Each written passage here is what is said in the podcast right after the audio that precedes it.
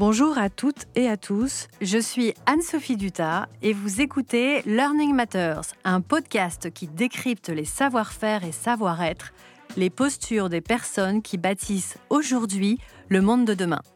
Dans cette première série, Comment décider face à l'incertitude Mes invités ont des savoirs et des méthodologies à transmettre. Ces femmes et ces hommes sont inspirants car ils éclairent la voie d'un monde de plus en plus complexe, de plus en plus rapide, et nous aident à prendre le recul nécessaire pour mieux avancer et progresser, pour décider plus sereinement. Aujourd'hui, je reçois Boris Girardi. En août 2019, Boris est victime d'un grave accident de moto au cours duquel il perd une jambe, mais pas sa formidable énergie et joie de vivre. Trail, randonnée, vélo, surf, crossfit, Boris ne fait jamais de pause.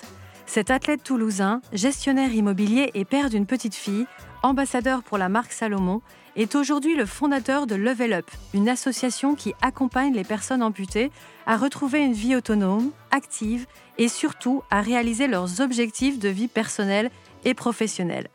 Le principal point que je retiens de notre échange est l'incroyable capacité de Boris à accepter la dynamique du changement avec beaucoup d'humanité. Dans cet épisode, nous parlons de résilience, d'inclusion en entreprise, de dépassement de soi et de l'art d'être heureux dans un contexte de difficulté et d'incertitude. Je vous laisse découvrir par vous-même le témoignage tellement inspirant de Boris.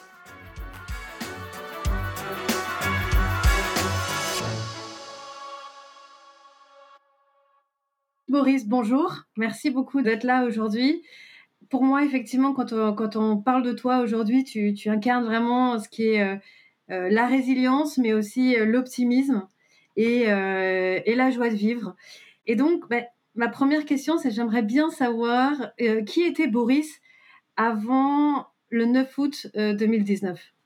Bonjour Anne-Sophie déjà, ravi d'être sur ton podcast. Merci pour l'invitation qui j'étais, euh, qui j'étais, j'étais, j'étais sensiblement le même, mais j'aime à dire que j'avais pas la même boîte à outils. Donc j'avais une vie un peu euh, comme tout le monde, peut-être un petit peu plus euh, sportif que la moyenne, on va dire. Euh, j'ai toujours été sportif et puis j'étais assez pris euh, puisque j'ai un métier qui était assez prenant avec son lot de stress. Une petite fille qui avait trois ans au moment de mon accident. Euh, une femme avec qui je suis depuis 15 ans. Voilà, somme toute euh, classique, on va dire. Euh, je suis dans la région toulousaine et voilà. Boris n'a jamais été n'a jamais été timide. Boris a toujours été très enjoué et très dynamique et, joyeux comme on te comme on te voit oui, oui, aujourd'hui. Oui, je, Alors c'est drôle parce que en fait, si les gens qui me connaissent aujourd'hui ne, ne, pourraient, ne, ne, peuvent pas le croire, mais j'étais extrêmement timide quand j'étais petit. Ah oui, euh, d'accord. Ah oui, mais vraiment euh, timide, euh, presque timide, maladif. Mhm. C'était impossible pour moi d'aborder quelqu'un que je ne connaissais pas, de parler, de les présentations dans la classe. dès qu'il s'agissait de faire une un, monter, monter devant les copains et les copines de la classe, c'était, je prenais un phare énorme. et puis à l'adolescence, ça a commencé à se transformer où je me suis rendu compte que bah, qu'en fait, euh, j'avais, j'avais envie de partager, j'avais envie de parler, j'avais envie d'échanger. Et ben, il y avait qu'une seule façon de le faire, c'était euh, bah, de, de, de, parler aux autres et puis, euh, et puis d'échanger. Quoi. Donc, il faut, faut à un moment donné se lancer. Donc voilà. Le, le, sport t'a aidé dans ça dans ce, dans Énormément. énormément. Parce que bah, dans un vestiaire, on se change et puis bah, on est comme on est. Puis dans le sport, quand on se dépasse, et ben, peu importe qu'on soit grand, petit, mince ou euh, enrobé euh, ça n'a pas d'importance, la couleur de peau, le, d'où on vient, la religion, etc. Tout ça tombe et c'est très fédérateur, c'est très, il y a beaucoup de solidarité, surtout dans, dans, les sports que je pratique. donc avant mon accident, je faisais du CrossFit, donc c'est une communauté très solidaire. Et puis maintenant dans le trail, où c'est aussi une communauté très solidaire, où, où les gens se, soutiennent. Donc ouais, oui, très important. Alors, bon, Boris, le 9 août 2019, c'est la veille de tes 47 ans. C'est la date de ton accident, donc ta vue bascule en, en euh, quelques secondes. Euh, je crois que durant ce moment-là, tu, restes conscient en fait tout le temps. Alors, qu'est-ce qui se passe justement euh, dans ta tête? Qu'est-ce que tu réalises? Le fait de rester lucide, conscient, est-ce que ça t'aide aussi à comprendre ce qui est en train de se passer ou tout est tellement rapide sur le moment on ne comprend pas on, comprend tout. Alors pour, pour mettre dans la, dans la situation, en fait, je rentrais de mon travail, euh, j'étais motard, donc euh, en moto. Il faisait très chaud, mais j'ai toujours, j'ai toujours été très équipé, donc euh, en moto j'ai toujours fait attention d'être équipé. Donc c'est ce qui m'a sauvé la vie entre parenthèses. Et je rentre et il faut savoir que je rentrais en fait, j'étais en vacances, c'était un vendredi soir. Je posais mes affaires, enfin je posais mes affaires de boulot, ma moto, et ma femme et ma fille m'attendaient, la voiture chargée pour partir en vacances, parce que le lendemain, c'était mon anniversaire et on a l'habitude d'aller euh, au bord de l'océan euh, chaque année. Et, euh, et puis, c'était ben, c'était le départ pour les vacances. Et elle m'attendait et ça n'est jamais arrivé. Je passe les détails techniques de l'accident, mais en gros, je suis percuté par un 4x4 et je fais 60 mètres entre euh, le moment de l'impact et le moment où je m'arrête. Donc c'est très long, 60 mètres. Euh, bizarrement, l'impact lui-même, je n'ai pas de souvenir. Je me vois essayer d'éviter euh, le véhicule et m'encastrer dans le véhicule. J'ai quelques secondes, je pense, de totale absence et c'est là où je suis amputé en fait. J'ai été amputé directement dans l'accident, donc je, je perds mon pied directement dans le dans le dans l'accident et je fais ces fameux 60 mètres où j'ai le temps de me dire il faut absolument que j'arrive à me gainer, que j'attrape mon casque. Donc je me, je me mets un peu, j'essaye de me protéger au maximum. Donc je mets mes, je mets mes mains devant mon casque et j'essaye d'agripper mon casque pour, euh, j'ai une dorsale pour essayer de, de, que la dorsale me protège au maximum en arrondissant un peu le dos et en priant pour que je ne touche rien du tout euh, à cette vitesse-là. Euh, ça, ça n'aurait pas pardonné.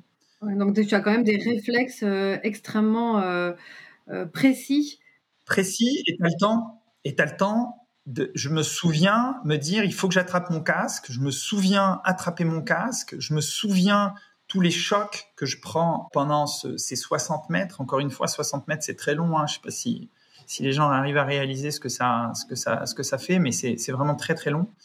Et ça finit par s'arrêter. Ça finit à un moment donné par glisser. Donc, euh, un jour, essayer de glisser sur du goudron, vous allez voir que ça glisse pas du tout. Et ben là, c'était comme si c'était une patinoire.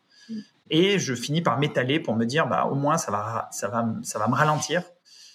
Et je finis par m'arrêter, allongé au sol. Et je sais très bien que la violence du choc ne peut pas m'avoir laissé indemne, ça c'est sûr. Euh, passer des brevets de secourisme, des choses comme ça. Je sais qu'un carton en moto, c'est ça laisse pas indemne. Donc je sais que j'ai quelque chose. Et la première chose que je vérifie, c'est évidemment ma tête, ma colonne vertébrale, pour me dire, pourvu que ça soit pas touché et ça me semble pas touché puisque je bouge je bouge les doigts euh, je bouge les doigts donc je me dis j'ai peut-être les, bras cassés mais au moins ça bouge euh, je vois que mes gants sont arrachés puisque c'est eux qui m'ont servi un peu de rempart et puis en regardant un petit peu mon bassin et puis en voulant euh, voir un peu mon pied mon pied droit je vois que j'ai plus de pied gauche tout simplement et donc du coup bah, là je comprends immédiatement que ma vie va être, euh, va être différente. La première chose que immédiatement, tu, tu, te rends compte déjà, tu imagines déjà la suite? Je sais déjà, je sais déjà que ma vie, elle peut plus être comme avant. C'est impossible. C'est, j'ai plus de pieds, je, je le vois, c'est sectionné. La première chose qui me vient, c'est la colère. C'est assez bizarre, mais euh, il, faut comprendre que euh, quand on perd un membre, en fait, un accident comme ça, il y a, il y a une période de deuil pour avoir perdu peu, importe ce qu'on perd, mais en tout cas. Une part de soi. Une période de deuil, une part de soi, il y, a, un deuil, un deuil à faire et il y a des étapes de deuil, exactement comme quand on perd quelqu'un. Euh, il va y avoir du déni, il va y avoir de la sidération, il va y avoir le choc, il va y avoir euh, la colère. Et, moi, en fait, c'est la colère qui vient immédiatement. Et euh, pourquoi moi Pourquoi maintenant Voilà, vraiment la, la, colère contre, contre ce qui m'arrive. Et puis, je sens sous mon casque quelqu'un qui passe ses mains sous mon casque d'une façon qui est, je suis sûr que c'est un secouriste. Bah, il s'avère que c'est un pompier qui est rentré chez lui.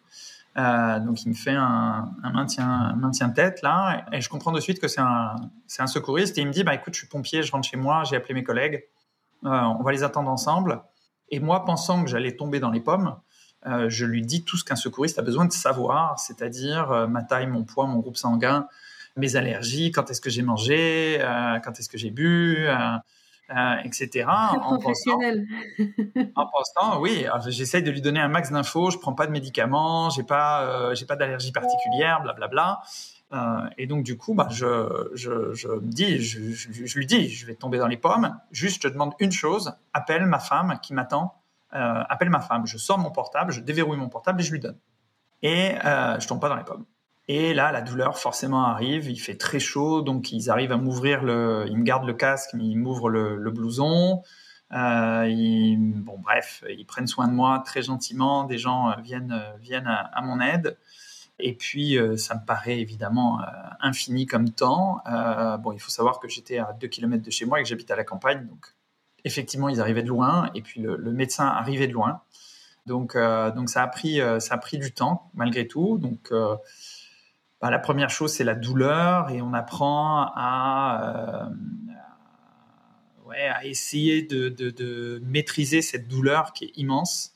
Euh, j'aime bien dire que quand euh, les médecins vous posent la question entre 1 à 10, euh, combien, j'aurais pu répondre 15 à ce moment-là mmh. sans aucun problème. Et, et, puis finissent par arriver les pompiers, finissent par arriver le médecin qui, qui me qui essaye de me sédater, mais la douleur est tellement énorme que, du coup, je reste malgré tout conscient. J'ai quelques pertes de connaissances dans le camion, mais, mais je, me souviens très bien l'arrivée à l'hôpital. Je me souviens très bien de l'infirmière qui m'a accueilli.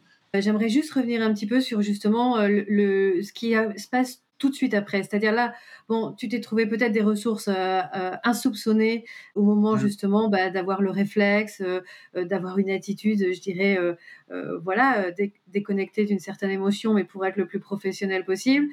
ça, c'est les secondes et minutes qui suivent l'accident. Qu'est-ce qui se mmh. passe les heures et les jours qui suivent l'accident? Qu'est-ce qui se passe dans ta tête à ce moment-là? Le premier truc, c'est que euh, pendant tout le trajet, je demande à ce que ma, ma femme soit appelée et ils n'appellent pas ma femme. Bon, j'ai appris après que euh, les pompiers ne veulent jamais appeler quand il y a un accident de moto parce qu'ils savent jamais si euh, le motard qu'ils ont ou la motarde va finalement survivre à l'accident parce que hémorragie interne, etc., etc. Donc on la prévient pas, mais elle finit par se rendre compte par elle-même que je n'arrive pas. Elle demande à ma collaboratrice, elle fait le chemin retour, elle tombe sur l'accident et en fait, elle rejoint l'hôpital, sauf que je ne la verrai pas, je ne la verrai que le lendemain. Et au réveil, en fait, la première chose auquel j'ai pensé, c'est elle et ma fille. Et me dire qu'est-ce que je vais pouvoir leur raconter pour les rassurer, pour leur dire, je suis encore là, on, va, on va faire face bah, j'ai pas eu besoin de dire grand chose. Euh, ma femme est entrée euh, dans, la, dans la chambre et m'a tout de suite dit t'es là. Et c'était en fait un, un, résumé extraordinaire de la situation. Euh, ça pouvait paraître incroyable, mais euh, finalement, elle a eu que l'information à 2 heures du matin que j'étais vivant et euh, que j'étais amputé, mais que mes jours n'étaient plus en danger. Euh, donc, elle a eu le temps d'imaginer le pire.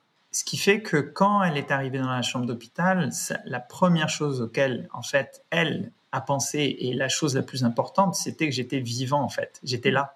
Et j'étais toujours moi. Et dans les déclics, dans les premiers temps de déclic, euh, il y a un infirmier, je, me refusais de, craquer un peu devant ma femme, ma fille, mes proches. Et donc, euh, ben, en fait, en gros, j'attendais qu'il n'y ait plus personne dans la chambre pour évacuer un peu ce choc. Et puis j'ai un infirmier qui était adorable, qui, qui est rentré à ce moment-là et qui m'a dit c'est normal. Il m'a dit on va faire un tour. Euh, j'étais dans une unité un peu particulière où effectivement bon c'est les soins intensifs. On a fait un tour, donc il m'a mis dans un fauteuil roulant, il m'a fait faire un tour et on a fait un tour des chambres. Donc c'est des chambres particulières, hein, c'est des chambres où il n'y a pas de porte parce qu'il faut pouvoir accéder très rapidement aux patients. Il y a des caméras dans la chambre. Enfin bon, bref, c'est une unité un peu particulière. Et on a fait le tour. Et clairement, il y avait d'autres personnes qui étaient bien plus amochées que moi et dont la vie n'allait euh, plus être la même dans le sens où euh, ils seraient peut-être plus là, eux, euh, réellement. Donc, euh, quand je suis revenu dans ma chambre d'hôpital, je me suis dit, ouais, t'es là en fait. T'es là, ta fille, ta femme sont là. Ok, j'ai pas les réponses, mais je, je, vais me relever. Je vais me relever. Ça, c'était vraiment ta, ton espoir, ta lumière, c'était vraiment pour ta femme, pour ta fille. Ouais. C'était vraiment ça qui a été. oui, oui, ça a été, ça a été un moteur. Pour moi, c'est clair que c'était euh, c'était pas pensable que euh, que ma fille Romy puisse pas avoir un papa présent qui joue avec elle. Euh, je, je, je n'aurais pas accepté d'être effondré dans un canapé, à pas bouger et et à pas faire face en fait, et pas être un papa un peu différent peut-être, mmh. mais malgré tout présent et comme tous les papas, je joue avec elle, je la gronde je l'amène à l'école, je mange avec elle, on fait des bêtises, enfin tout ce que voilà, tout ce qu'on peut faire avec euh, avec mm. elle. Mais ça t'a traversé l'esprit? Ça t'a traversé l'esprit à un moment de dire euh, je. C'est plus facile de baisser les bras que de se relever. Ça c'est une certitude.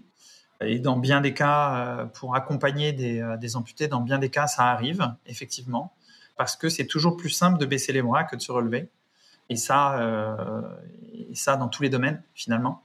Mais j'aime bien dire un truc pour juste que les gens comprennent en fait ce qu'est euh, se relever. Quand on dit se relever, je, dis toujours aujourd'hui, si vous aviez, euh, si vous étiez bébé et que vous, marchez à quatre pattes, vous vous levez, vous tombez une fois, deux fois, trois fois, la troisième vous dites voilà non, tant pis, je laisse tomber, je vais être à quatre pattes.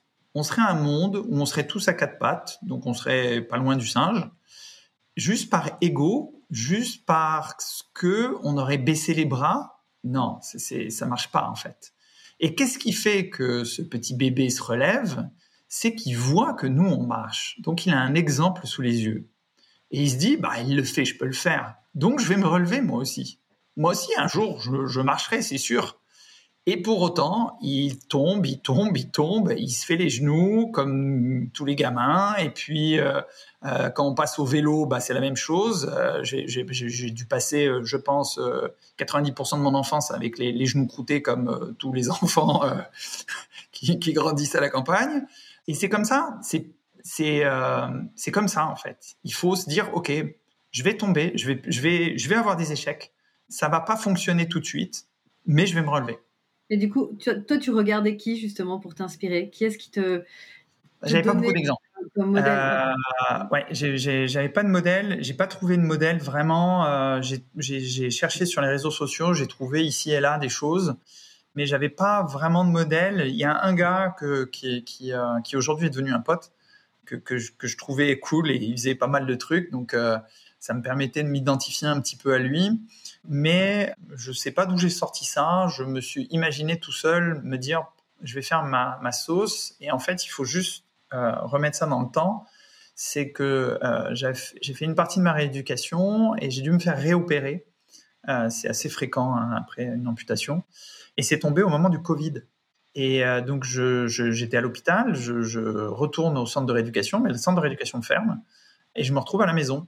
Et j'ai dû faire ma rééducation, j'ai dû me faire les pansements, j'ai dû me faire mes piqûres, j'ai dû me retirer mes points, j'ai dû euh, parce qu'au tout début du Covid, en fait, ça a été la panique générale et euh, bah, personne voulait venir. Donc, euh, donc j'ai appris, euh, j'ai appris à, faire tout ça et du coup, ça m'a donné une certaine autonomie. Et, euh, et le fait de, de, me dire bon bah ok, je vais, je vais m'en débrouiller j'avais déjà fait quand même une, bonne partie. Hein. J'avais réappris à marcher, j'avais euh, j'avais fait quand même quelques trucs, donc euh, je partais pas de zéro. Mais je me suis dit bon, je vais me faire mon, histoire, je, vais me faire mon truc. Et, ça, ça a fonctionné pour moi. Je dis pas que ça fonctionnerait pour tout le monde, hein, mais ça a fonctionné pour moi. Alors maintenant, Boris, toi, tu es bien sûr toujours connu sous ton nom, mais euh, tu parlais du fait que tu avais regardé un petit peu sur les réseaux sociaux, que tu n'avais pas vraiment trouvé de, rôle modèle, d'inspiration euh, pour des personnes dans cette situation. Euh, c'est exactement la place que tu occupes aujourd'hui. Tu es surtout connu sous un nom qui est Pied de Robot, je crois que c'est ta fille. C'est ça, c'est ma fille qui en fait me dit, me disait au début, mets ton pied de robot et viens, viens cours-moi après quoi. Et donc, du coup, ça m'a fait marrer, pied de robot. Et puis, les, enfants ont tendance à, assez facilement appeler ça pied de robot. Donc, euh, ça, me faisait marrer. Donc, ça, a été mon pseudo. Et au départ, en fait, pourquoi les réseaux sociaux C'était justement pour partager. C'était pour partager. Dans, pas longtemps, je vais lancer une série de vidéos justement pour, euh, pour encore aller plus loin et faire, euh, faire des tutos, expliquer comment ça marche, etc. Pour rassurer les gens, rassurer aussi les personnes qui accompagnent. On oublie souvent de, dire que les aidants, on les appelle, euh, les personnes qui sont autour euh, sont souvent euh, démunies face, face à comment je peux aider. Bah voilà, je vais essayer de répondre à ces quelques questions et permettre, bah, permettre à tous de pouvoir avoir du support. Je ne me considère pas comme, comme l'exemple parfait à tout prix à suivre, etc. Non, c'est je suis un exemple. Et je vais essayer de faire venir d'autres exemples dans ces séries de vidéos. Et euh, j'essaye avec l'association justement de créer euh, de l'image autour de personnes qui, euh, qui, comme moi, sont relevées et, et, les mettre un peu en lumière pour que chacun puisse s'identifier en fait. Mais de toute façon, c'est ce qui est, c'est ce qui est fascinant dans ton, dans ton histoire et c'est ce partage d'expérience que tu fais toujours avec beaucoup de générosité, beaucoup de, beaucoup de joie et, et, beaucoup d'optimisme. Puisque effectivement, moi, je connais depuis longtemps, donc avant l'accident, et je, je suis ce compte euh, Pied de Robot et, et, tout ce que, toutes tes initiatives et toutes tes actions. Euh, et, et, évidemment, c'est une grande source d'inspiration et pas que pour les personnes qui sont euh, dans, dans, la même situation. J'ai 90% des gens qui me suivent, peut-être pas 90, mais allez, 85% des gens qui me suivent qui sont parfaitement valides au début, euh, quand je, répondais, euh, je répondais aux gens, je posais toujours la question, mais quel est votre handicap? Les, gens m'écrivaient en me disant, ah, je me suis remis au sport grâce à vous, je suis super content. Euh, ah, mais quel est votre handicap? De temps en temps, j'avais un gars qui me disait, bah, moi j'ai ci, j'ai ça. Et puis, de plus en plus, j'avais des gens qui me disaient, non, mais je suis valide.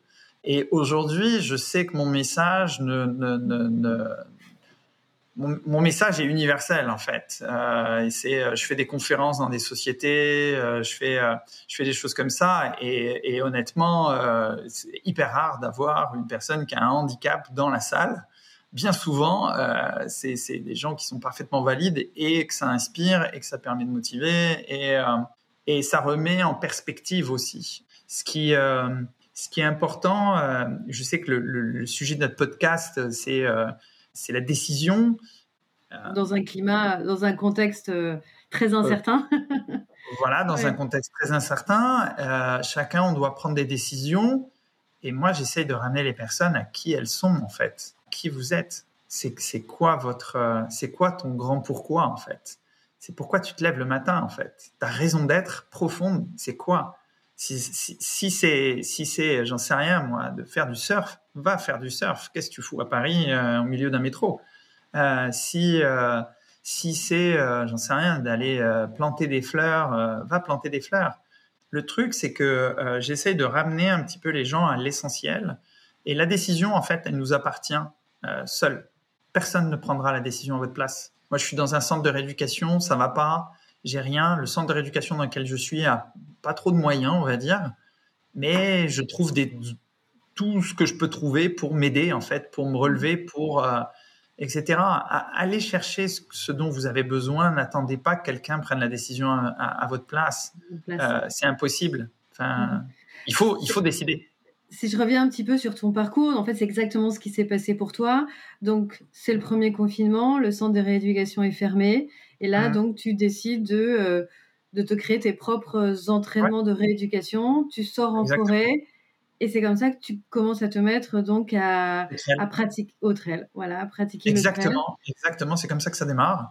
On n'avait pas le droit de sortir et puis bon, je suis quand même assez loin de Toulouse. Hein. je suis à 30 km de Toulouse. Euh, je, ne suis pas très loin d'une forêt. Donc euh, mon idée c'était, bah, une fois que je suis dans la forêt, euh, il n'y a, y a, pas un garde champêtre, il n'y a pas un gendarme qui va venir me chercher, c'est sûr. Et puis il se trouve que c'est une piste de VTT. Donc euh, c'est un peu c'est un peu technique et puis euh, puis c'est il y a du dénivelé quand même malgré tout. Et, euh, et donc du coup bah, je m'attaque à ça en me disant bah je vais marcher je vais marcher un kilomètre et courir 50 mètres. Ça a démarré comme ça.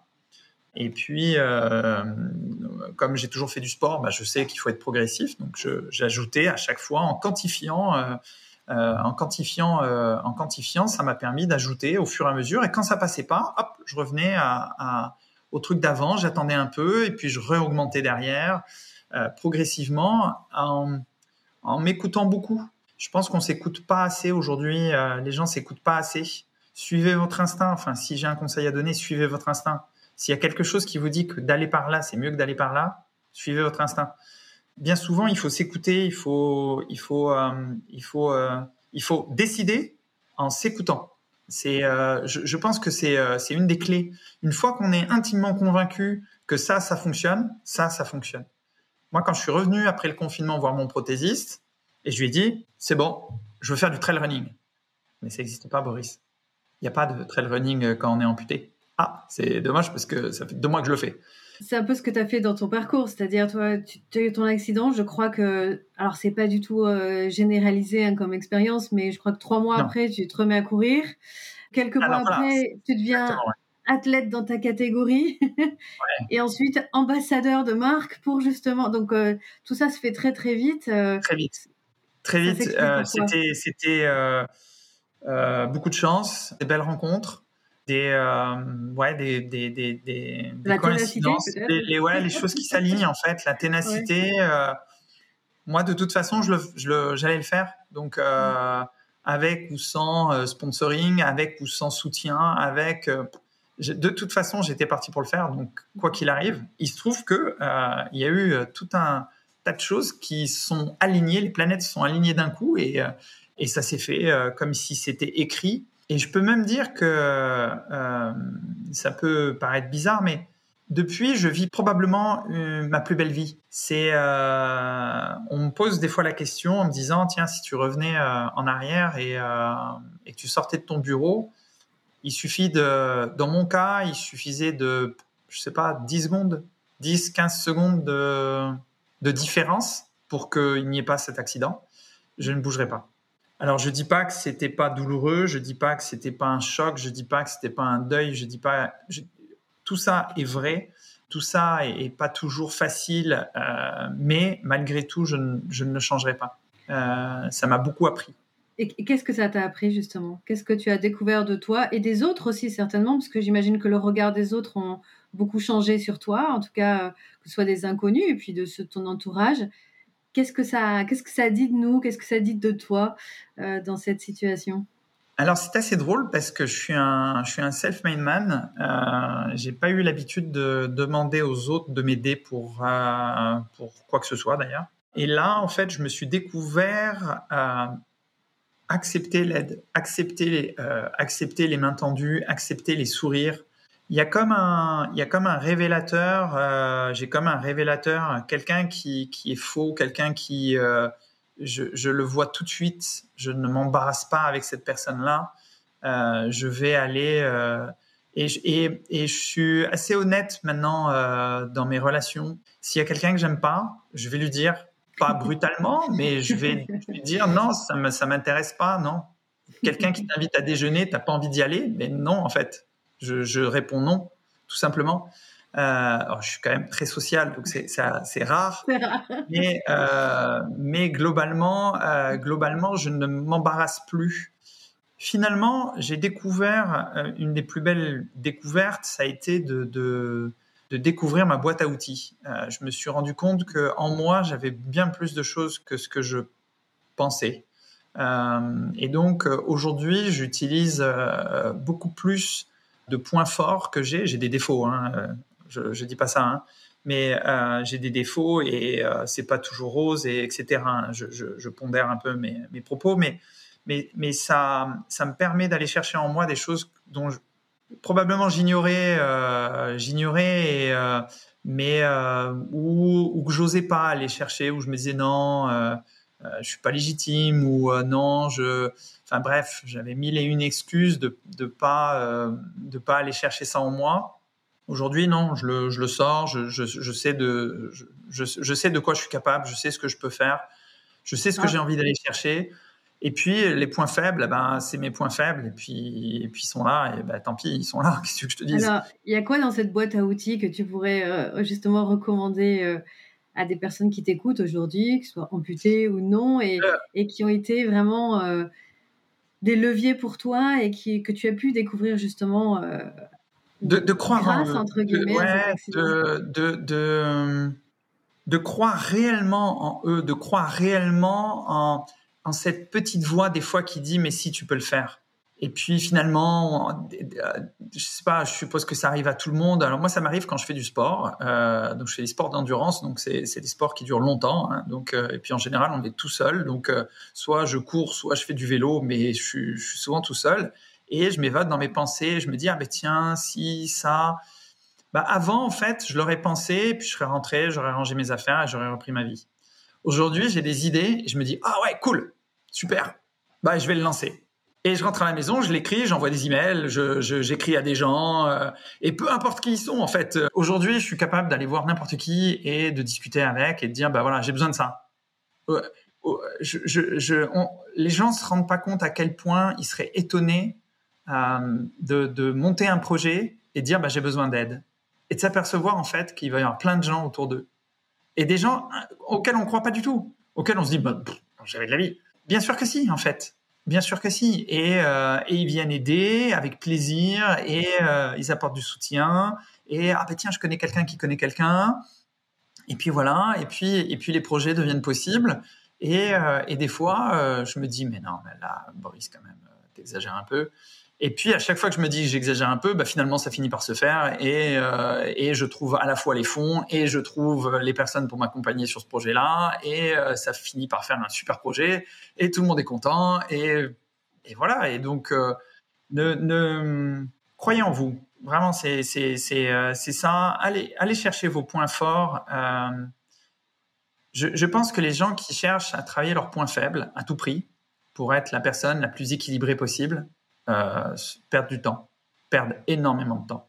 Ok, j'ai des points faibles, c'est comme ça. C'est, mais ça, ça m'intéresse pas trop. Je vais pas, je, vais pas aller bosser dessus. Ils sont comme ça. Bon, évidemment, il faut pas avoir des, des, des, trucs vraiment euh, qui pèsent très lourd et euh, dans la balance, mais mais je veux dire, je suis caractériel, je, je, je voilà, je peux, j'aime bien diriger les choses. des fois, ça peut ne pas pas être accepté ou euh, je passe un peu en force. Euh, ça peut être des fois on peut dire ouais c'est un bulldozer quoi. Mais euh, mais au fond ok. Un bulldozer qui, je fais de mal à personne, je blesse personne, je bon voilà c'est pas grave. Par contre tout le reste ben je l'exploite à 100% et j'essaye de, de, porter de porter et puis de, et puis d'amener avec moi le max de monde quoi. Un bulldozer, mais un bulldozer qui, euh, qui gravit et déplace des montagnes. Hein. Euh, j'aimerais bien qu'on parle de cette association que tu as, que tu as créée, euh, ouais, c'est ça, ouais. Ouais, Level Up, ouais. À force d'avoir demandé de l'aide, maintenant c'est toi qui en distribue de l'aide, qui, ah. qui, vraiment qui accompagne. Est-ce que tu peux nous dire un petit peu quel a été le déclic pour toi de mmh. peut-être fonder déjà bah, Le déclic, c'est une expérience personnelle. C'est, c'est, je suis dans le centre de rééducation. Je me rends compte que, bah, comme tu disais tout à l'heure, je, je trouve pas d'exemple. Euh, j'ai personne pour me projeter. Il y a beaucoup de, il y a une longue liste d'impossibles. Euh, et en fait, je me dis non, il faut le présenter autrement. Il faut euh, d'abord, il faut être solidaire, il faut qu'il y ait des exemples, et ensuite, il faut faire une grande liste des possibles, pas des impossibles. Il faut faire une grande liste des possibles, ouvrir ce champ euh, des possibles, et, et, comme ça, en fait, l'inconscient collectif arrête d'avoir des préjugés, arrête d'avoir des oui, je peux faire de l'escalade, du surf, je peux, je, peux, faire tout ça, il n'y a aucun problème et il n'y a aucune adaptation à faire pour moi. Alors, il y a des handicaps où il faut des adaptations, il y a des handicaps où il faut, il faut des étapes, etc., etc. Mais, parlons plutôt des possibles plutôt que des impossibles. et, ça, j'avais envie de changer ça. J'avais envie de, bah, porter la cause un petit peu des, amputés. Euh, j'avais envie euh, de solidarité et, euh, et si possible un peu changer, changer les pouvoirs publics, changer un peu les certaines choses qui, sont voilà qui sont qui sont pour moi pas acceptables. Et ben, pour moi, c'est l'important, c'est oui, on parle d'inclusion. J'aime bien dire en fait, l'inclusion, c'est pas simplement inviter quelqu'un à la fête. ça, c'est pas de l'inclusion. Invitez-le à danser. Ça, c'est de l'inclusion. Invité à la fête, ça sert à rien. Il est sur son banc tout seul comme un con. Euh, ça, ça pour moi, ça, pardon pour le gros mot, euh, ça, ça, ça n'a pas de sens. En fait, c'est se donner bonne conscience. Euh, invitez-le à danser. Faites la fête avec lui. Là, ça, c'est de l'inclusion. Donc, je cherche à, je cherche à, faire en sorte que, bah, que toutes ces personnes puissent profiter du plein potentiel de leur vie et, et d'avoir une seule société, en fait. Hein. pas avoir des valides et des personnes en situation de handicap, avoir des gens. Et concrètement, alors quelles sont les actions que tu, que tu vas mener avec cette association? Alors, je crois que l'association est basée à Toulouse, mais que tu es en train d'ouvrir d'autres antennes, si je me trompe Ouais, c'est ça, c'est ça. Euh, ben, la, principale, c'est d'accompagner des personnes. Euh, donc, on essaye d'aller dans les centres de rééducation, euh, de faire des ateliers dans les centres de rééducation pour, bah, pour donner un petit peu du partage d'expérience. On n'a pas la science infuse, mais on peut déjà partager nos, nos expériences et puis partager nos réseaux.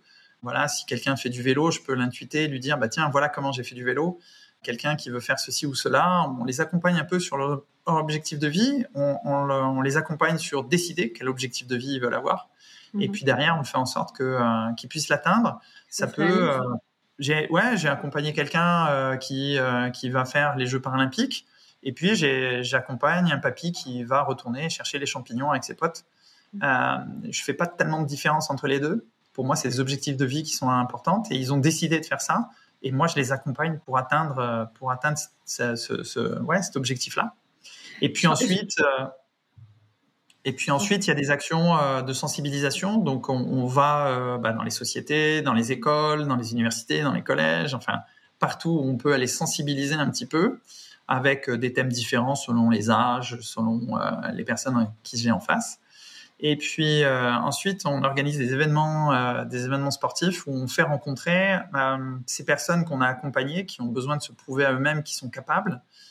Et puis, et puis des gens qui viennent du monde de l'entreprise, qui entendent parler de l'inclusion, qui sont un peu curieux. Et eh ben, la meilleure manière d'en connaître plus, c'est de vivre un moment, un moment sportif, puisque, bah, comme tu l'as compris, voilà, ça m'a toujours accompagné. Donc, j'amène un peu tous les gens à faire un peu de sport, euh, mais de faire du sport ensemble et de les faire se rencontrer. Et c'est la meilleure manière que j'ai trouvée pour, euh, euh, bah, pour faire l'inclusion. J'ai eu l'occasion de voir un reportage sur justement une expérience qui a été menée comme ça avec des binômes amputé, personne d'une entreprise, et vous avez euh, effectivement euh, euh, décidé de faire une ascension en montagne. Est-ce que tu, tu, peux nous en dire plus, peut-être nous raconter justement le type d'expérience que tu, que tu organises pour... Alors, en fait, bah, c'était là, c'était Objectif 3000. Donc, c'est, on retrouve, alors je ne veux pas faire trop de pub, mais on retrouve ça sur Salomon TV sur YouTube. Et, et, ça a été une collaboration justement avec, avec Salomon. Euh, l'idée, c'était d'amener 5 euh, amputés en haut d'un sommet à 3000 et de tous les âges parce que, euh, que j'aime cette idée que, chacun puisse se représenter, d'avoir une fille parce que je voulais aussi qu'il y ait une fille. Sarah, qui est dans mon association et qui est aujourd'hui secrétaire de, Level Up. Et j'aime à dire qu'elle m'a tellement aidé qu'aujourd'hui, je peux dire qu'elle est cofondatrice de, de l'association. Et, au départ, en fait, l'idée, c'était de faire rencontrer des personnes qui, qui étaient amputés avec des personnes valides, mais qui n'avaient absolument aucune expérience euh, du monde du handicap. Et ça a été, euh, ça a été une incroyable expérience parce que ben, certains sont avec des préjugés, d'autres sont arrivés avec des je vais pas y arriver, euh, d'autres sont arrivés avec j'ai peur, etc. Et finalement, on a été au bout. on est monté en haut de ce sommet à 3000, on est redescendu et il s'en est suivi en fait une après-midi incroyable où on est resté là en fait à échanger tous ensemble. Euh, il y a eu comme un ouais comme un moment de d'harmonie, de, symbiose où euh, bah, il y avait plus d'amputés, il y avait plus de valides. C'était juste euh, un groupe de gens qui voilà un groupe d'amis qui étaient montés en haut d'un sommet, qui étaient fiers de l'avoir fait, qui étaient revenus et, voilà on était tous au, refuge. c'était un c'est ouais c'était un, beau moment. Et donc, Ce serait ça, ta définition de l'inclusion finalement?